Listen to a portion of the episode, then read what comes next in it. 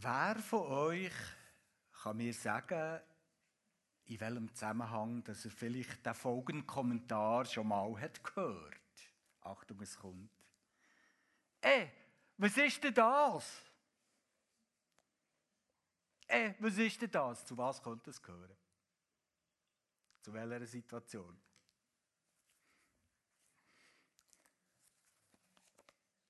Ich habe das schon gehört, als ich mal an Weihnachten am 2 am Nachmittag ein Dreigang kochen und meine Familie damit beglücken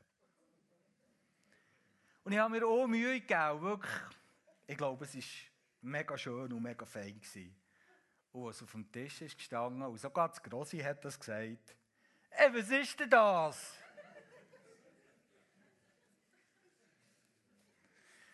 Die machen es so ein bisschen diplomatischer. Jemand hat mir mal erzählt, da hat eine Frau auch ihre Kinder glücklich machen und hat sich viele verschiedene kulinarische Sachen ausgedacht, nicht immer das Gleiche auftischen. Und die hat sehr ein taktvolles Kind gehabt und das hat dann gefragt, du Mami, essen das andere Familie auch?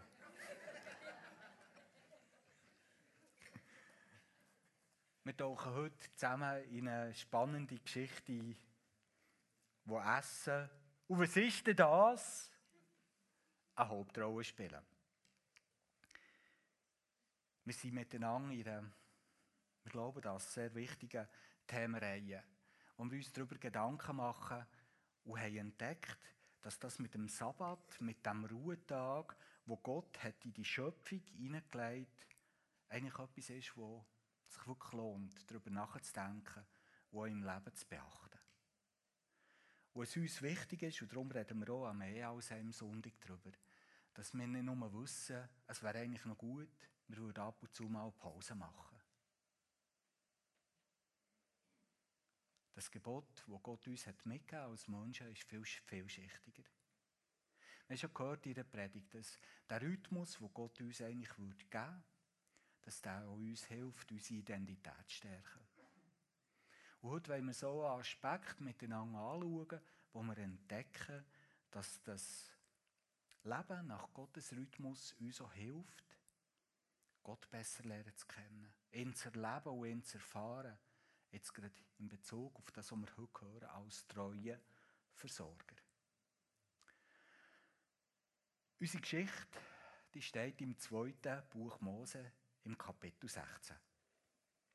Gerade vorher, bevor das die Geschichte kommt, erfahren wir davon, dass das Volk Israel nach 430 Jahren, wo sie in Ägypten waren, in Gefangenschaft waren oder wo sie dort haben verbracht dass sie endlich frei wurden. Sie sind vorher, gerade bevor sie durch Wunder, wo Gott hat da sie rausgeführt worden aus dem Land, sie sind jahrzehntelang wirklich versklavt.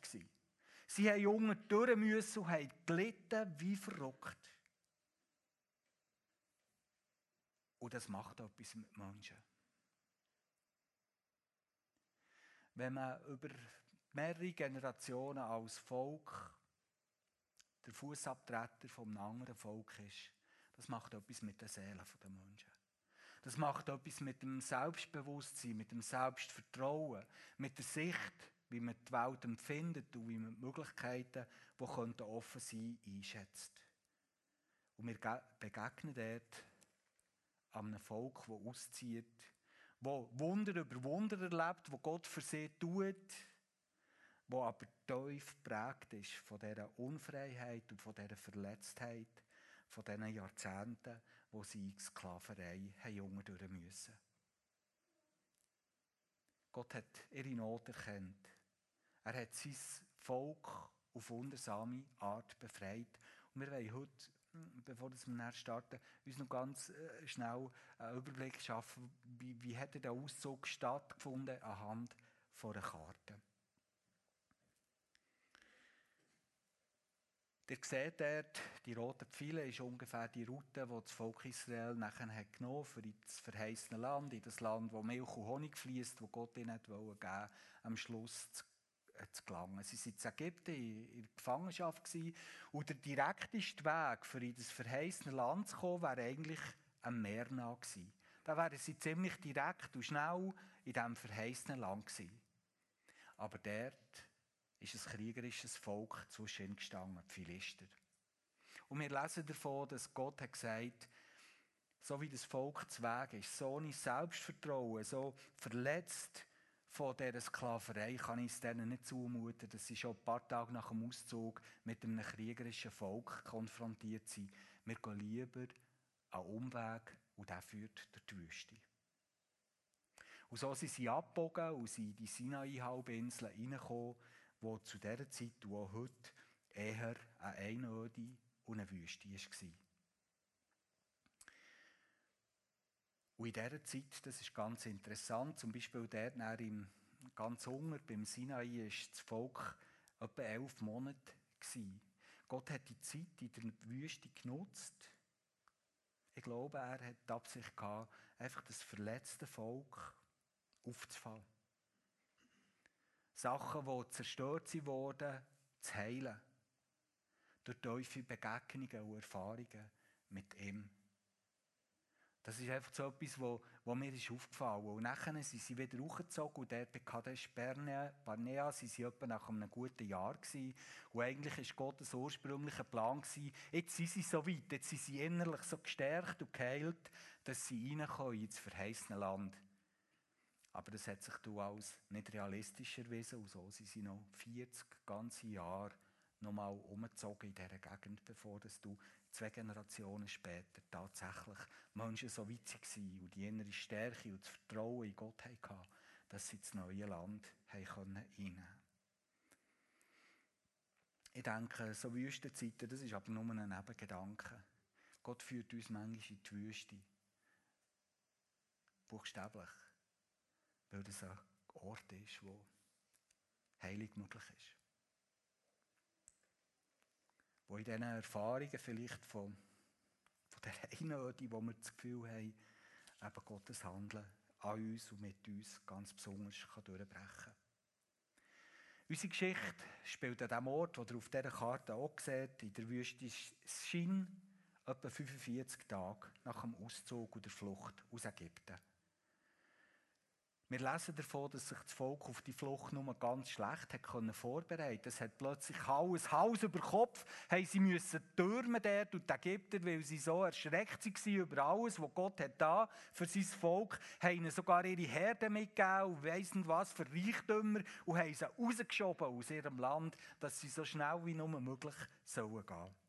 Aber eben für sich vorzubereiten und schon äh, sogar auf einer Wüstenreise, haben sie eigentlich keine Zeit gehabt. Und es ist eine grosse Zahl an Menschen, hat sie dort aufgebrochen, zusammen mit den Herden, die sie von den Ägyptern noch haben, haben mitbekommen. Und jetzt sind sie dort in dieser kargen Natur. Und sie haben zu wenig Nahrung. Und die Flüchtenden sind Menschen, die zu tiefst verunsichert sind durch ihre Geschichte. Und so lesen wir davon, dass das Volk unzufrieden war und dass sie haben vergessen, wie Gott sie jetzt hat befreit und dass sie haben angefangen Wir lesen, hier in der Wüste rottete sich die Gemeinde Israel gegen Mose und Aaron zusammen. Sie murrten, hätte der Herr uns doch getötet, als wir noch in Ägypten waren. Dort saßen wir vor vollen Fleischtöpfen und konnten uns an Brot satt essen. Denkste, denkste, ob das so war. Aber einfach so ihrer in ihrer Not haben sie ihre Vergangenheit in der Sklaverei verherrlichen. Aber ihr habt uns herausgeführt und in die Wüste gebracht und damit die ganze Gemeinde verhungert. So ist gerade ihre Sicht auf das, was sie erlebt in diesem Moment. Der Mose lesen wir, ist zornig geworden. Er findet das Verhalten total unangebracht. Jetzt haben sie so viele wunderbare Sachen mit Gott erlebt. Und ihr Einzige ist, dass sie murren und, und, und, und beschuldigen und es nicht verstehen können, dass sie jetzt nichts zu essen haben.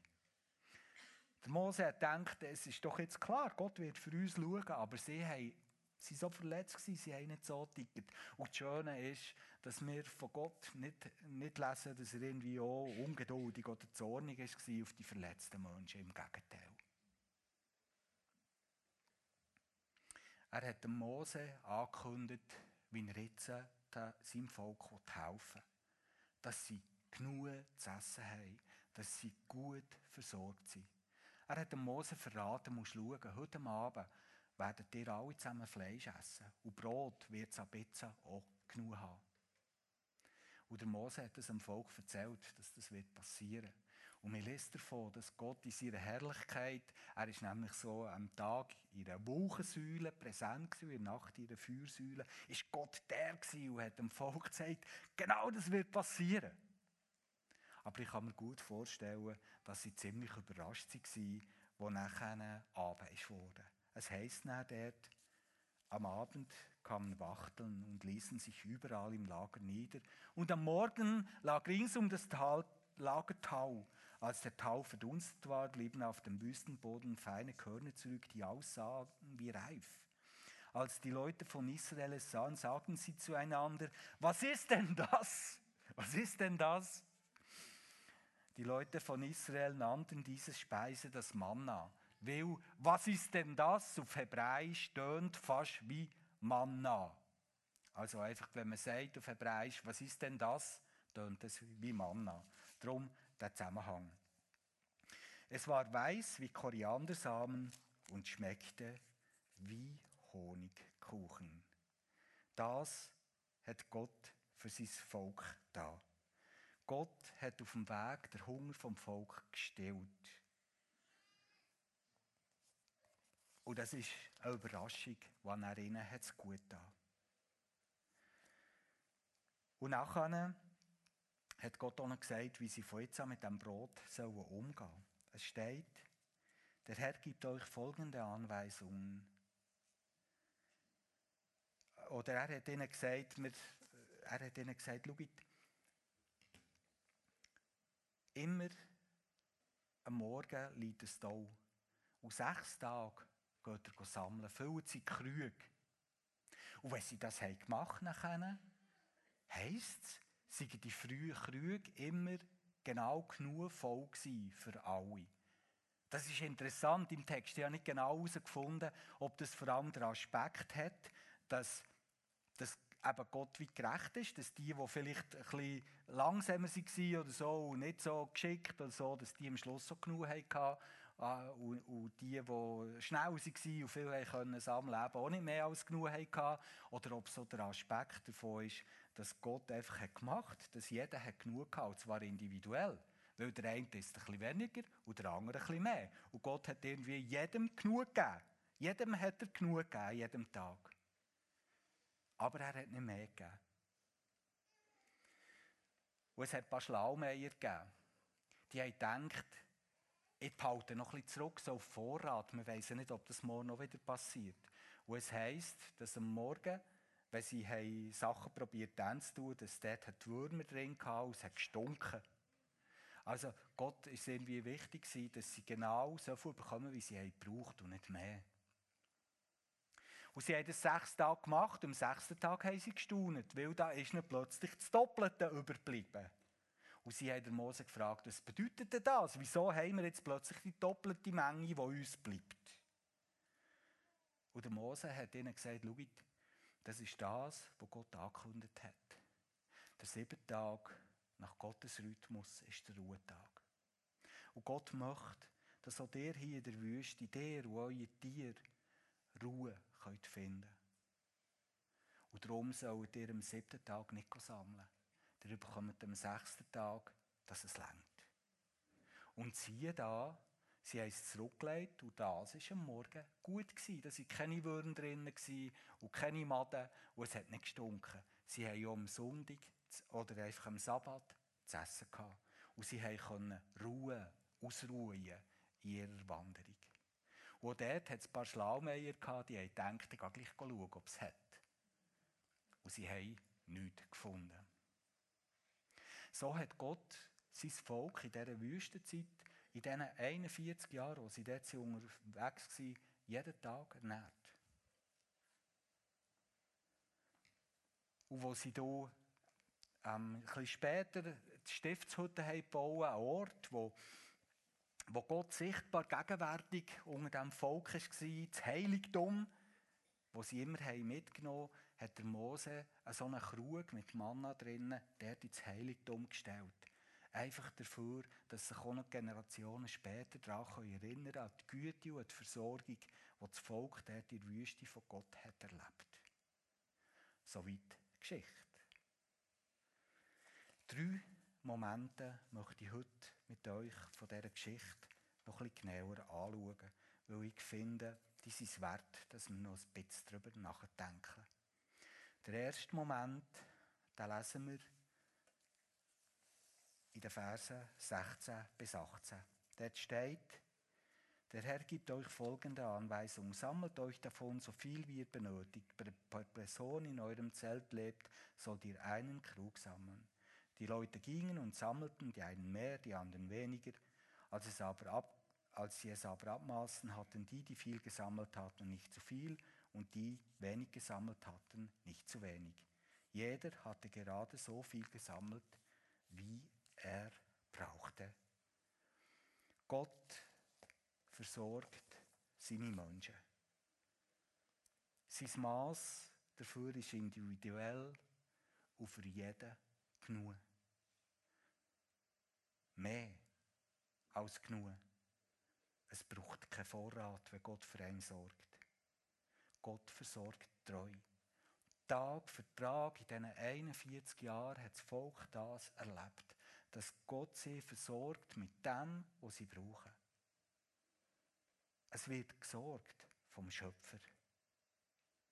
Die Menschen sind ihre Versorgungssorgen los. Und das ist so ein Element von Freiheit, das das versklavte Volk dort in der Wüste hat erlebt und erfahren. Wie sieht es aus bei uns?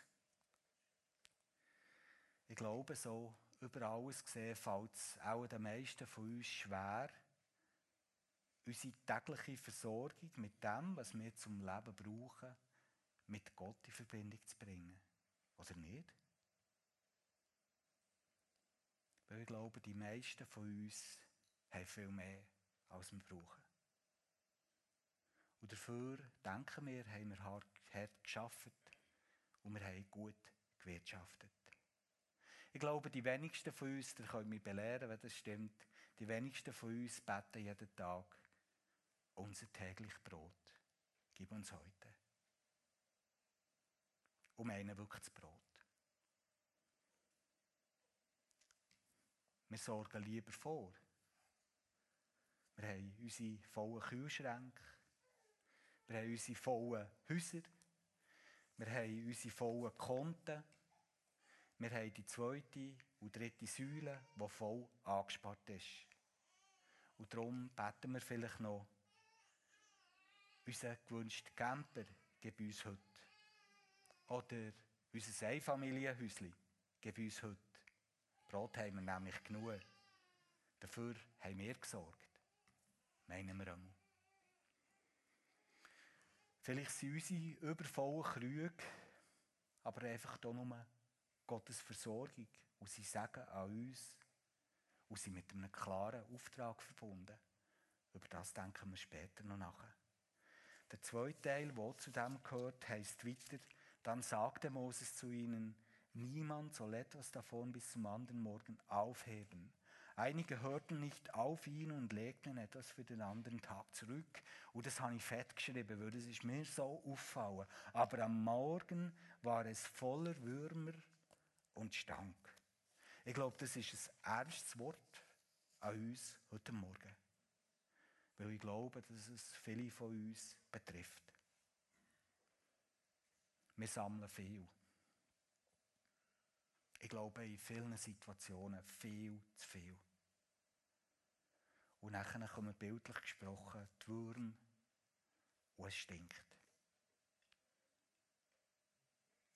Ich glaube, ganz viele Menschen hier in unserer Kultur, in diesem Land, vielleicht auch in diesem Saal, zahlen einen sehr hohen Preis für ihre übervollen Krüge.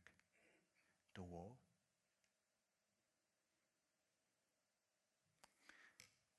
Wir sind wegen dem vielleicht von Sorgen und Ängsten plagt.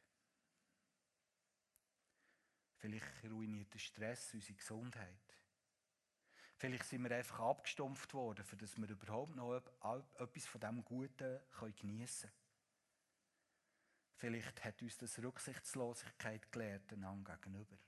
Oder vielleicht strebt, tut das Streben nach vollen Töpfen unsere Familie zerstören. Alles für noch ein bisschen mehr im Topf. Und dann kommen die Würmer und es stinkt.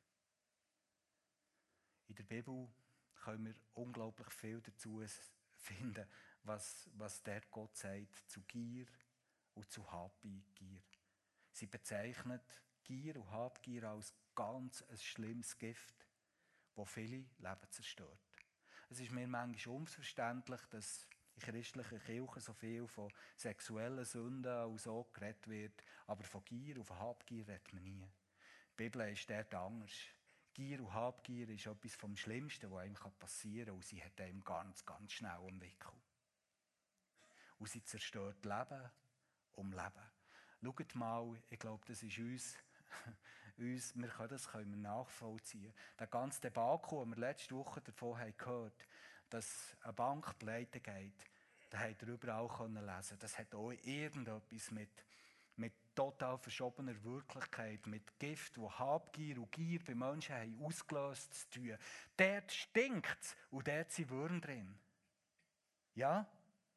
Aber schauen wir nicht nur zu fest auf die Banker, sondern schauen wir in unserem Leben, ob der nicht im Kleinformat genau das Gleiche abläuft. Wie schnell, wie schnell sind wir dort, dass wir unsere Krüge übervoll machen und am Morgen stinkt es und die Würmer sind drinnen. Und das, was eigentlich sagen soll sein, ist Fluch für uns. Das ist ein ernstes Wort heute Morgen. Wie kann man sich dagegen wehren, dass das einem nicht passiert? Wir leben ja in einer Kultur, wo wir gesegnet sind, wo wir manchmal das Gefühl haben, wir brauchen ja Gott gar nicht, für das wir versorgt sind.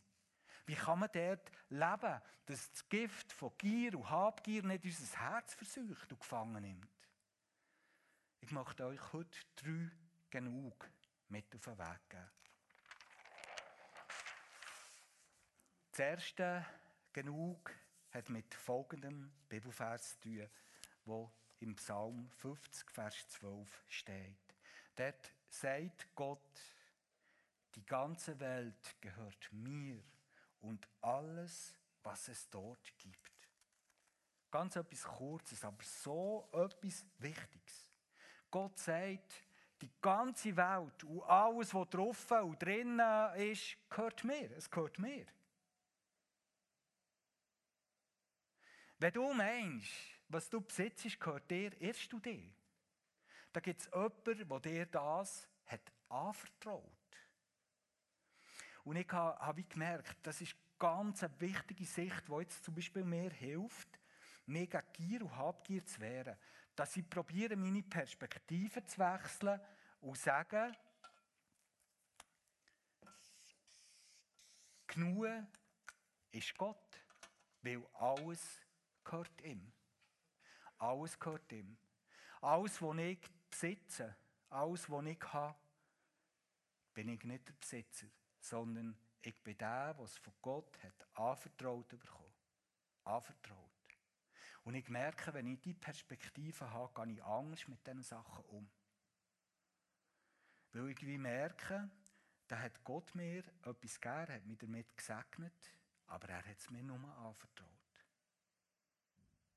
Und wenn er es mir anvertraut, hat er auch eine Absicht damit, wie ich damit handeln soll. Es ist nicht meins, das ich einfach nur für mich brauche, sondern es ist verknüpft mit etwas, was Gott im Sinn hat. Und wenn er mir mehr anvertraut, hat er vielleicht auch mehr Verantwortung für mich damit. Mir hat das geholfen, vielleicht hilft es dir auch. Einfach wieder Perspektivenwechsel zu vollziehen bei allem, was du besitzt, dass du vielleicht fast an daran denken, dass alles Gott gehört. Und alles, was du meinst, du besitzt es. Alles gehört Gott. Er hat es dir anvertraut, dass du es verwaltest. Dass du sein Segen zum Segen für andere lässt werden. Das ist ein Punkt, der mir hilft, dass wir Gier und Habgier nicht auffressen. Der zweite Punkt, der mir hilft, ist, dass ich probiere, immer wieder reflektiertes Leben, wenn es um Besitz und um, um Versorgen geht. Dass ich immer wieder probiere, genau herzuschauen bei mir selber. Wo stehe ich? Ist irgendetwas, wo Gott mir hat anvertraut, wird es langsam stinkig und hat es Wurm drin, weil ich es nicht schaffe, gut mit dem umzugehen. Und ich habe mir vorgenommen und ich denke immer wieder darüber nach, was ist genug? Wo ist genug? Und das möchte ich auch mitgeben. Denkt ab und zu mal wieder darüber nach, wann ist genug? Wann ist genug? Wann ist jetzt wirklich genug? Genug geschafft, genug verdient, genug nach oben gestrebt. Wann ist genug? Ganz für mich alleine. Wenn überschreite ich ein Maß, das nicht mehr gut ist für mich. Wenn überschreite ich ein Maß an, das hat manchmal mit nur ganz kleinen Sachen zu tun, habe ich einmal gemerkt. So einfach mehr anfangen zu wehren für Sachen, die ich meine, ich habe es, ich habe es zu gut, die eigentlich ganz kleine Sachen sind. Und ich du plötzlich keine Energie drinnen, drinnen verschwenden, wo ich wie habe gemerkt, ist doch gar nicht wichtig. Gott gibt mir ja genug. Ich kann mich entspannen. Ich mag mich nicht in so kleine Sachen dermaßen verzetteln und so viele, viele Kraft drin investieren. Genug. Gegensteuer geben. Aktiv. Und noch ein drittes, ein drittes Genug. Oder das empfiehlt uns die Bibel immer wieder. Ein drittes Genug ist, dass Gott uns sagt, das beste Präventivmittel gegen Gier und gegen Habgier ist, dass sie re regelmässig grosszügig weggeben. Spenden und Teilen werden in der Bibel nicht predigt, für dass sich Gemeinden und Kirchen bereichern können. Das ist nie der Gedanke. Wenn Gott sagt, gib grosszügig und regelmäßig weg von dem, was du hast, dann meint er unser Herz dass wir schützen und imprägnieren vor Gier und vor Habgier. Und immer wieder ein Stückchen loslassen. Immer wieder ein Stückchen auf Gottes Versorgung zu zählen, ist das beste Gegenmittel gegen das. Und ich möchte dir das einfach empfehlen. Probier es aus. Gib immer wieder regelmäßig weg, für dass dein Herz kann geschützt sein kann. Der zweite Moment in dieser Geschichte, den ich erwähnen möchte, ist der, wo in den folgenden Versen steht. Am sechsten Tag kam doppelt so viel Nahrung zusammen wie sonst. Zwei Krüge pro Person. Die führenden Männer Israels gingen zu Mose und sprachen ihn darauf an. Er sagte zu ihnen, damit ist genau das eingetroffen, was der Herr angekündigt hatte, denn morgen ist Ruhetag, der heilige Tag, der dem Herrn gehört, der Sabbat. Backt und kocht von dem Gesammelten, so viel ihr heute essen wollt. Den Rest bewahrt für morgen auf. Das taten die Israeliten. Und diesmal war die Speise nicht verdorben wie sonst und enthielt auch keine Würmer. Am siebten Tag gingen einige Israeliten trotzdem vors Lager, um Körner zu sammeln, doch sie fanden nichts. Doch sie fanden nichts, so das ist mir aufgefallen, habe ich fett gedruckt. Da hier in diesen Versen ist gesagt, Gott meint es gut mit seinen Geschöpfen und mit seiner Schöpfung. Er möchte, dass wir regelmäßig zur Ruhe kommen. Er möchte, dass unser Körper, unsere Seele und unser Geist können gestärkt und erfrischt werden Und für das wir das sorglos können tun können, sorgt Gott für uns. Das gilt auch heute. Das ist ein Prinzip. Gott verspricht uns, du darfst eine Pause, am Ruhe, am Erholen, am Körper, am Geist und der Seele gut zu tun, darfst du Ruhe geben. Weil ich verspreche dir, ich sorge für dich. Du musst nicht an dem abschränzen, weil du Angst hast, du hättest zu wenig nachher. Ich sorge für dich, du bist mein geliebter Geschöpf. Ich habe dich geschaffen mit einem Rhythmus. Du darfst mal Pause machen. Und dann sorge ich für dich. Ich sorge für dich. Du musst keine Angst haben. Ich glaube, zu viele Menschen wagen das nicht. Und sie gehen an diesem Tag und in diesen Momenten suchen, ob sie etwas finden, wo sie eigentlich ruhen sollten. Und das Ergebnis ist wie ein Fluch. Doch sie fanden nichts.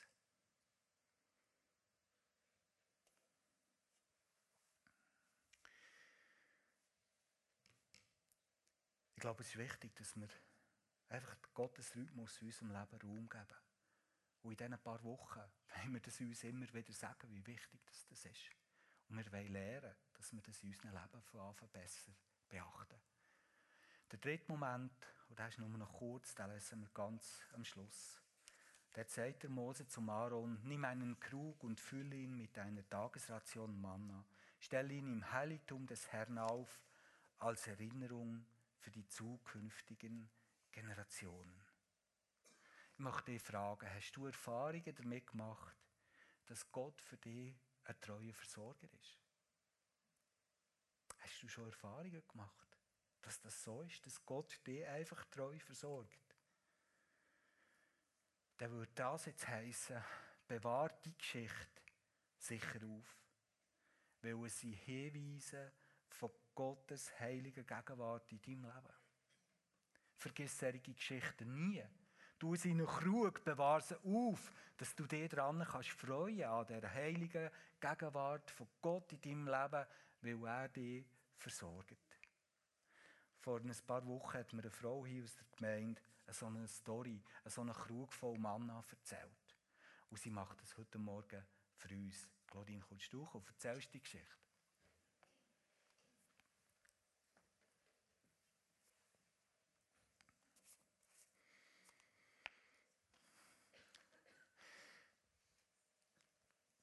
Herzlich willkommen und danke, dass du einfach deine Geschichte wagst zu teilen mit uns.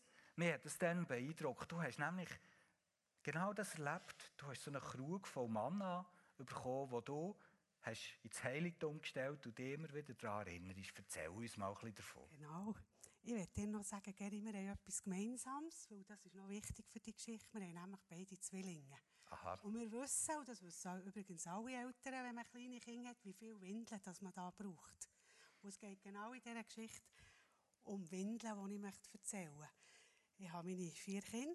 Es war ein, Tag, wo wir in dem Häuschen, wo wir gewohnt haben, unseren Tag verbracht haben. Am Abend, als ich die Kinder ins Bett habe, ich sehe das Schäftchen noch vor mir, habe ich das braune Schäftchen, wo die Windeln, Genau, Entschuldigung, ja, wo die Windeln drin waren, habe ich aufgetan und, und stelle mit Schrecken fest, da hat es nur noch sechs von diesen Windeln drin. Hatte drei Monate alte Zwillinge und der dreijährige Samuel, der auch noch Windeln gebraucht hat. Und das Portemonnaie war leer, weil wir haben mit 2000 Franken gelebt zu dieser Zeit, weil Markus ja noch studiert hat. Und mein, mein Gedanke, mein erster war, Vater im Himmel, ich habe irgendwo vor einem Jahr habe ich Stoffwindeln gezügelt. Bitte zeig du mir, wenn ich im, im Kellerzimmer die Stoffwindeln gehe suchen wo das die sind, dass die nicht noch jemand unter Kisten sind von, von Büchern und so, die schwer sind, dass ich die einmal finde, weil ich brauche Windeln. Das lenkt mir noch für die Nacht. Und dann habe ich die Kinder ins Bett und nicht mehr studiert. Und dann war es etwa halb zehn am Abend.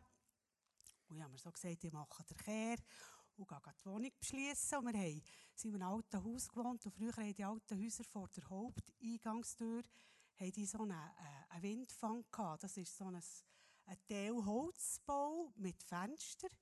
Und ich laufe gegen die Haupttür zu und hat das Fenster so ein gespiegelt. Und dann denke ich, eben, was ist denn das für ein Gnosten draussen? Was haben die Lea und der Samuel für Kisten vorgeschrissen? Die haben auch Häuser gebaut und gespielt. Und tue die Eingangstür auf. Und statt dort und habe nicht geglaubt, was ich sehe. Weißt du, ich nicht ein Pack, nicht zwei. Zwölf Pack Pampers sind dort drinnen gestanden. Müsst ihr euch das vorstellen? Zwölf Pack Windeln in der Grösse der Zwillinge und der Grösse, die der Sammy gebraucht hat. Ich bin gestanden und gesagt, Gott, wo bist du? Ich hatte den Eindruck, gehabt, er versteckt sich irgendwo da. Jetzt zeigt er sich gerade. Ich habe nicht geglaubt, dass ich gesehen habe. Ich bin nicht so schnell sprachlos. Aber dort habe ich im Moment nichts mehr gewusst zu sagen. Dann habe ich die Anstadtkiste drunter suchen, wo die Stoffwindeln sind, habe ich dann die Pamperskiste in das Zimmer gezügelt, weil es zu viel war für das Stapeln im Zimmer, wo die Kinder geschlafen haben. Und dort habe ich realisiert, die Weisheit, kann, die, Weisheit, die Leute können sagen, was immer sie wollen. Es gibt keinen Gott. Äh, die Wissenschaft, die sagt, ja, das ist Opium für das Volk. Aber ich weiss ab dem Moment, es gibt einen Gott und er versorgt. Ich habe aber auch noch realisiert, weisst du was, Leuenberger, habe ich mir gesagt. Du bist jetzt die, die empfangen kann. Aber es war jemand, der, ja, die Windeln sind ja nicht vom Himmel gefallen, wie der Regen, der runtertropft. Das war jemand, der diesen Auftrag erfüllt hat und es niemandem erzählt. Ich habe ein paar Jahre gebraucht, bis ich herausgefunden habe, wer das war. Eine Frau, die selber kleine Kinder hatte und gesagt hat, an diesem Tag bin ich mit meiner Mutter einkaufen und habe das grosse Auto mitgenommen. Ich bin durch das Coop oder das Migros, ich weiß nicht, das Migros hat keine Pampers gehabt. Also wäre ja man hätte ja die billigen können vom Migros. Nein, es waren Pampers. Gewesen. Und sie ist gelaufen und hat dort eingekauft mit der Mutter und dann hat sie gesagt, plötzlich war es wie wenn eine Stimme hinter mir sagt, Leuenbergers können Windeln brauchen, kauf die Windeln. Und die Frau war parat, eben, wie du auch sagst, zu geben. Manchmal können wir nehmen und manchmal sollten wir auch geben, sind wir parat, die Stimme zu hören, wenn Gott mit uns redet. Und das hat mich welts beeindruckt. Und ja, das wie ein roter Faden. Ich sage dem ja so eine geistliche Schmuck drucken, wo ich mir so im inneren Bild, ich arbeite viel mit so inneren Bildern, so sehe, schön Perlen bestickt, so, wo ich ein Deko kaufe, dort habe ich so Erlebnis drin, wo ich auch in ganz schweren Zeiten immer wieder vornehmen konnte. Weil du weisst, wir haben nicht nur goldige Zeiten gehabt, wir haben, wie alle von uns, gibt es beides im Leben. Und immer wieder wie ein roter Faden, wenn ich auch gezweifelt habe oder wenn ich Angst hatte oder wenn ich Fragen hatte, habe ich gesagt, Vater Himmel, ich weiss, du hast dir eine wunderbare Art und Weise. Wo sind mir noch mehr Beispiele in Sinn gekommen, ich dieser Drucken verstaut habe. Fünfi hast du gesagt, sind ja, bei Fünfi, ja, diesbezüglich. Okay. Ja. Wir danken dir, dass du uns die Geschichte von der Windeln heute hast erzählt. Ich finde das grossartig. Merci vielmals. Applaus ja. für Claudine.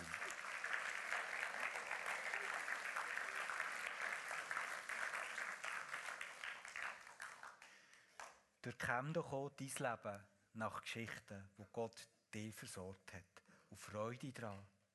Bewahr sie auf, so in einem Schmuckdruck oder in einem Krug. Erzähl es anderen weiter, vielleicht jetzt auch gerade beim Mittag. Der, Tabat, der, der Sabbat, der Tag von der Ruhe und von der Einkehr, ist ein wunderbarer Tag, um sich immer wieder, jede Woche, klar zu werden, wie die Dinge wirklich liegen. Dass Gott ein treuer Versorger ist. Und dass ich frei und froh leben kann, weil ich mich auf ihn verlassen kann. Und ich wünsche euch allen, dass ihr immer wieder diese Erfahrung machen könnt. Lasst uns doch heute damit anfangen.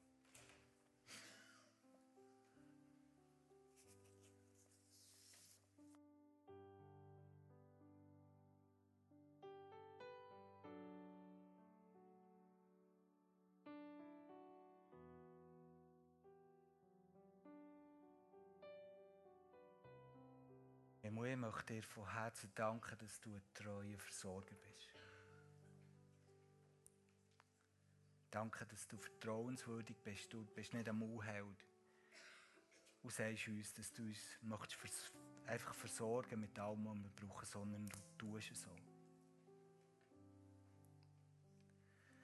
Hilf uns in unserem Leben, dass wir immer wieder klar sehen, wie, wie die Realität aussieht dass wir uns daran freuen können, dass du so gut bist zu uns. Und dass wir uns das Herz an dich hängen und nicht an das, was wir bekommen.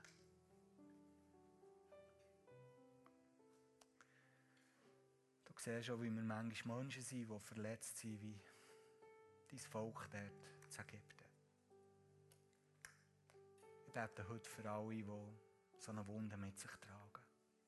Und ich wünsche mir, dass du in den nächsten Tagen diesen Menschen gerade dadurch, dass du sie treu versorgst, einfach ein Stück Heilung schenkst.